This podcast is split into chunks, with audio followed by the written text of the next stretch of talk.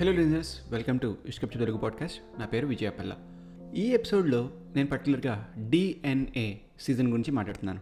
మీరు DNA season three కనుక వెనకపోయి ఉంటే దయచేసి ఇది కూడా వెనకండి. ఎందుకంటే దీంట్లో బోల్డ్ అని విశేషాలు నేను డిస్కస్ చేయడం జరిగింది. సో నాకు ఇప్పటివరకు డిఎన్ఏ గురించి చాలా ఎప్రిసియేషన్ వచ్చింది. అండ్ వాటిల్లో వచ్చిన క్వశ్చన్స్ని నేను ఇప్పుడు ఆన్సర్ చేయబోతున్నాను. చాలామంది అడిగారు నాకు డిఎన్ఏ ఐడియా ఎలా వచ్చింది అనేది సో నేను సబ్వేలో వెళ్తుంటే ఒకసారి ఒక మతి స్థిమితం లేని అతను సబ్వే ఎక్కారు ఒక స్టేషన్లో. అతను నెమ్మదిగా నడుచుకుంటూ నా పక్క నుంచి వెళ్ళి ఎదురుకుండా అక్కడ త్రీ సీటర్ ఉంటే అందులో ఒక కార్నర్లో ఒక ఆవిడ ఇటుపక్క కార్నర్లో ఇంకో ఆవిడ కూర్చున్నారు. మధ్యలో ఈ నెల్లు కూర్చున్నారు. ఈయనకి మత్స్యంతం లేదంటే జుత్తు అంతా పెరిగి గడ్డం అంతా పిచ్చి పిచ్చిగా ఉండి బట్టలంతా చిరిగిపోయి అటు ఇటు తూలుతూ నడుస్తూ వెళ్ళి మధ్యలో కూర్చున్నాడు. అతను అలా కూర్చుని వెంటనే అటుపక్క ఉన్న ఆవిడ లెఫ్ట్ సైడ్ ఉన్న ఆవిడ టప్పని లేచిపోయి వెళ్ళిపోయింది. కాసేపు ఉన్నాక ఇటుపక్క ఉన్న ఆవిడ కూడా లేచి వెళ్ళిపోయింది. ఎదురుకుండా ఉన్న నేను చూస్తున్నాను. ఇతను ఏంటి ఇలా ఉన్నాడు? ఎందుకు వీళ్ళు వెళ్ళిపోతున్నారు? అసలు అలా వెళ్ళిపోవడం వల్ల అతను ఎలా ఫీల్ అయి ఉంటాడు అని నేను ఫీల్ అయ్యాను. ఇప్పుడు నా పక్కన కూర్చుంటే నేను ఎలా రియాక్ట్ అవుతాను అనేది ఆలోచించుకున్నాను. మేబీ నేను వెళ్ళిపోతానేమో అతని పక్కన నుంచి అని చెప్పి నేను ఆలోచించాను. అప్పుడు ఆలోచిస్తూ ఉంటే నాకు అనిపించింది ఇతను ఏమై ఉంటాడు? ఎందుకు ఇలా అయిపోయి ఉంటాడు? ఇతనిలో బోల్డంత నాలెడ్జ్ ఉంటే అది మనకి ఎలా తెలుస్తుంది అని నేను ఆలోచించుకున్నాను. ఆలోచించుకున్న తర్వాత నాకు ఒక ఐడియా వచ్చింది. లైక్ ఇతనికి ఇప్పుడు నేను ఒకవేళ ఇతనిలో ఒక నాలెడ్జ్ ఉందని ఇతనికి ఇతను తెలివైన వాడని నాకు ఎలా తెలుస్తుంది? నేను ఏదైనా క్వశ్చన్ అడిగితే ఆన్సర్ చేయగలగాలి. సో ఎలాంటి క్వశ్చన్ అడిగితే ఆన్సర్ చేయగలగాలి అనే పాయింట్ నుంచి డిఎన్ఏ స్టోరీ స్టార్ట్ అయింది.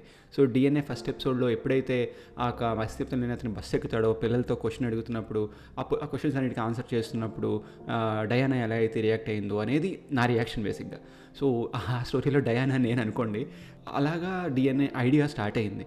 ఒక మత్స్యప్తం నేను అతనికి బ్యాక్గ్రౌండ్ ఉంటే ఏమవుతుంది ఏమవుతుంది అనేది. సో డిఎన్ఏ క్లైమాక్స్కి ఇంకో ట్విస్ట్ అని చెప్పారు అదేంటి? యాక్చువల్గా యా ఒక వన్ ఆఫ్ ది ఎపిసోడ్స్లో నేను చెప్పాను డిఎన్ఏ క్లైమాక్స్లో నేను ఇంకో ట్విస్ట్ పెడదాం అనుకున్నాను. సో అదేంటి అంటే మీరు మళ్ళీ చెప్తున్నాను మీరు కనుక డిఎన్ఏ స్టోరీ వినకపోయి ఉంటే డెఫినెట్గా ఇది ఇక్కడతో ఆపేయండి. ఎందుకంటే నేను ట్విస్ట్ అంటూ చెప్తున్నాను. ఏంటంటే యాక్చువల్గా మసీద్ నేను అతను యాడమ్ కాదు అతను అతని ఫ్రెండ్ హోబర్ట్ అని నేను అందా పెట్ అలా పెట్టుకుందాం అనుకున్నా. అలా పెట్టి ఇంకో ట్విస్ట్ ఇద్దాం అనుకున్నా. అది మళ్ళీ బ్యాక్గ్రౌండ్లో మార్చుకోవచ్చు స్టోరీని దానికి ఆ ఫీజిబిలిటీ ఉంది.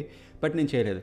ఎందుకంటే టూ కన్ఫ్యూజింగ్ అయిపోతుంది అని చెప్పడంలో చెప్పచ్చు బట్ మీకు అర్థమవడంలో అర్థమవుతుంది. బట్ ఎందుకులే అని నేను వదిలేశాను. దాని నోవాలిటీ కిల్ చేయకుండా ఉండడానికి. అందుకని నే- అక్కడితో ఆగిపోయింది. ఆ ట్విస్ట్ పెట్టలేదు నేను. మామూలుగానే వదిలేశాను. డిఎన్ఏ బుక్ గురించి ఐడియా మీకు ఎలా వచ్చింది? యాక్చువల్గా నేను డిఎన్ఏ బుక్ కింద పబ్లిష్ చేద్దామని మీకు మీకు నేను చాలాసార్లు చెప్పాను. సో డిఎన్ఏ నేను రాసుకున్నప్పుడు కూడా బుక్ విధంగానే రాసుకున్నాను. ఆ తెలుగు అదంతా కూడా అసలు ఇంగ్లీష్ అనేది ఎక్కడ వాడలేదు నేను రాసుకుంటున్నప్పుడు బుక్లో మొత్తం అంతా తెలుగులో నాకు తెలియని పదాలు కూడా నేను ట్రాన్స్లేటర్ పెట్టుకొని అది చూసుకుంటూ ఆ వర్డ్ ఏంటి ఇంగ్లీష్ నుంచి తెలుగుకి కన్వర్ట్ చేసుకుంటూ నేను మొత్తం అంతా almost ninety nine percent of the story నేను మొత్తం తెలుగులో ప్యూర్ తెలుగులో రాసుకున్నాను. రాసుకున్న తర్వాత నేను బుక్ పబ్లిషింగ్ కోసం నేను వెళ్ళాను. రెండు ఇద్దరు ముగ్గురికి ఫోన్ చేసి నేను కనుక్కున్నాను ఇలాగ నా దగ్గర స్టోరీ ఉంది సినాప్సిస్ పంపమంటే పంపాను బట్ వాళ్ళు ఎవరు నాకు బ్యాక్ రాలేదు. నేను మళ్ళీ ఫాలో అప్ చేశాను బట్ వాళ్ళ రెస్పాన్స్ ఏమీ లేదు. బుక్ ఐడియా అంటే ఇప్పుడు అందరూ బుక్స్ చదువుతారు కదా. సో మీరు అందరూ చాలా బుక్స్ చదివి ఉండొచ్చు. నాకైతే బుక్స్ చదవబుద్ధి లేదు. అది beat any book. Office book అయినా అవ్వండి కాలేజ్ బుక్ అయినా అవ్వండి ఏది బుక్ నాకు చదవబుద్ధి అవ్వదు అసలు. అలా కూర్చుని ఏం చదువుతాం రా బాబు అని. బట్ నాలాంటి వాళ్ళకి ఒక బుక్ చదవాలంటే ఎలా ఉండాలి అనిపించింది నాకు. నేను ఎలాంటి బుక్ చదువుతాను? అంటే ఒక బుక్ ఇంట్రెస్టింగ్గా ఉండాలి. మంచి మంచి బొమ్మలతోటి మంచి మంచి కలర్ఫుల్గా ఇంట్రెస్టింగ్గా ఉండాలని నాకు అనిపించింది. అప్పుడు నేను ఏమనుకున్నానంటే instead of doing all that ఒక బుక్ని ఫస్ట్ చాప్టర్ ఒక పక్క బుక్ని రివర్స్ చేస్తే సెకండ్ చాప్టర్ బుక్ని మళ్ళీ రివర్స్ చేస్తే థర్డ్ చాప్టర్ మళ్ళీ రివర్స్ చేస్తే fourth chapter fifth chapter sixth chapter అలాగా అనుకున్నాను. ఈ ఐడియా అది బాగుంది కదా కొంచెం ఇంట్రెస్టింగ్గా అటు ఇటు బుక్ని తిప్పుకుంటూ మన స్టోరీని ముందుకు తీసుకెళ్ళచ్చు కదా అని చెప్పి ఒక ఐడియా వచ్చింది. ఇట్స్ వెరీ గుడ్ ఐడియా ఇప్పుడు కూడాను చాలా మంచి ఐడియా అది నిజంగా ఇంప్లిమెంట్ చేస్తే ఎవరైనా ఐ వుడ్ లైక్ టు నాకే యాక్చువల్గా కొంచెం మనీ అంతా ఉండి నాకే కొంచెం పలుకుబడి పబ్లిషర్స్ వాటితో ఉంటే కనుక I would have really done it anyway అది అవ్వలేదు. డిఎన్ఏ మీనింగ్ ఏంటి? సో డిఎన్ఏ మీనింగ్ అంటే ఇది యాక్చువల్ డిఎన్ఏ అని. మన రెగ్యులర్గా విన్న డిఎన్ఏ దాని గురించే. బట్ ఇందులో నేను మొక్కల గురించి వాళ్ళ గురించి మాట్లాడాను. అపార్ట్ ఫ్రమ్ దాట్ డిఎన్ఏలో డి అంటే డయానా అని అనుకున్నాను. ఎన్ అంటే నిక్ అని అనుకున్నాను. ఏ అంటే యాడమ్ అని అనుకున్నాను. సో డిఎన్ఏ స్టోరీ పెట్టిన తర్వాత వాళ్ళ పేర్లు ఇలా పెట్టుకున్నాను.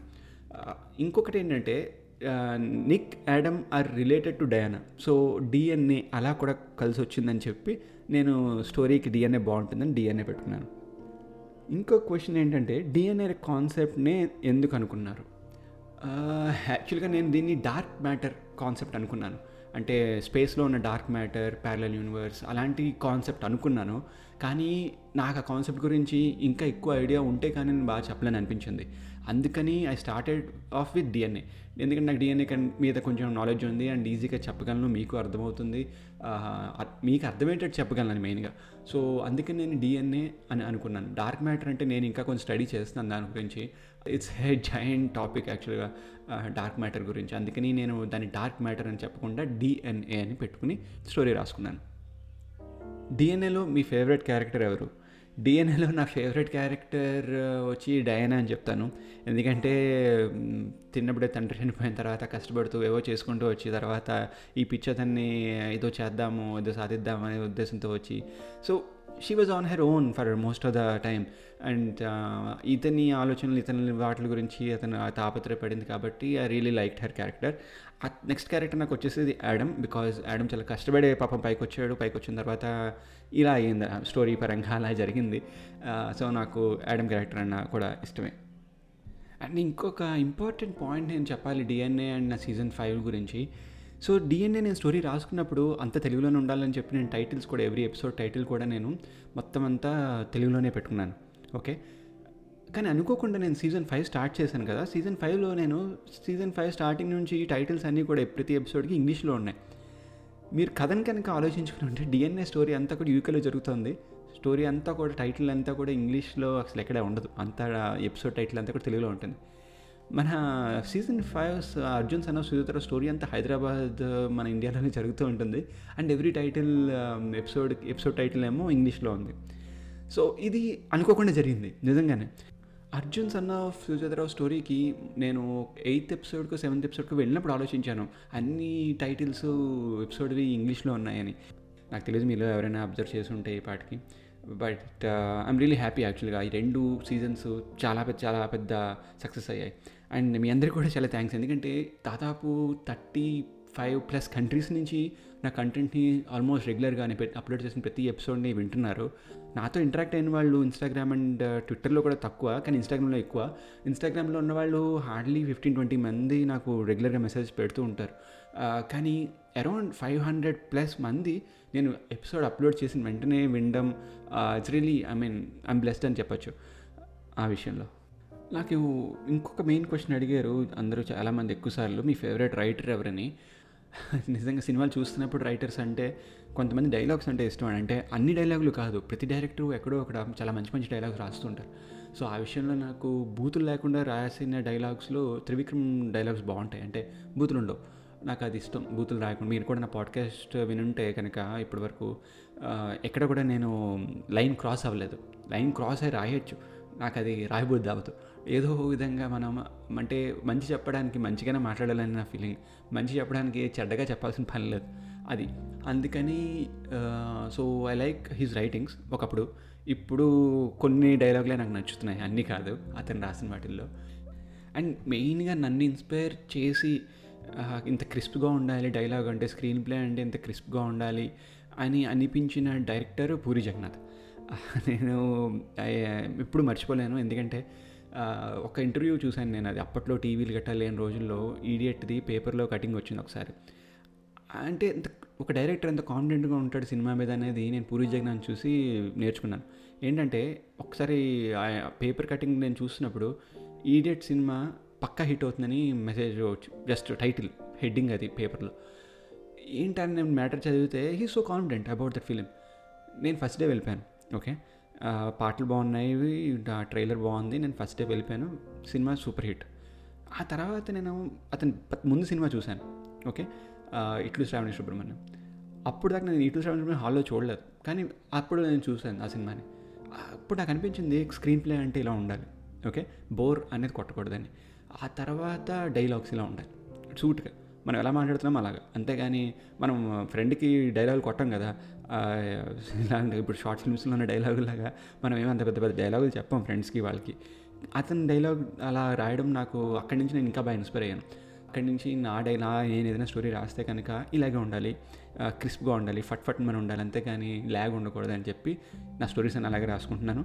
అందుకనే మీకు ఆ ఆ క్రిస్పీనెస్ అండ్ మీకు ఆ లెంత్ నా స్టోరీస్లో కూడా అంతే ఉంటుంది కరెక్ట్గా టు ద పాయింట్.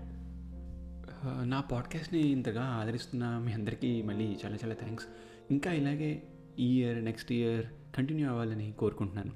మీరు కూడా నాకేమైనా చెప్పాలనుకుంటే ఫీడ్బ్యాక్ ఇవ్వాలనుకుంటే ప్లీజ్ దయచేసి ఇన్స్టాగ్రామ్లో వెంటనే మెసేజ్ పెట్టండి. అలాగే Gupchup podcast at gmail dot కామ్కి email చేయండి. మళ్ళీ ఇంకొక క్యాండిడ్లీ విత్ విజయ్లో కలుసుకుందాం. అప్పటిదాకా గప్చుప్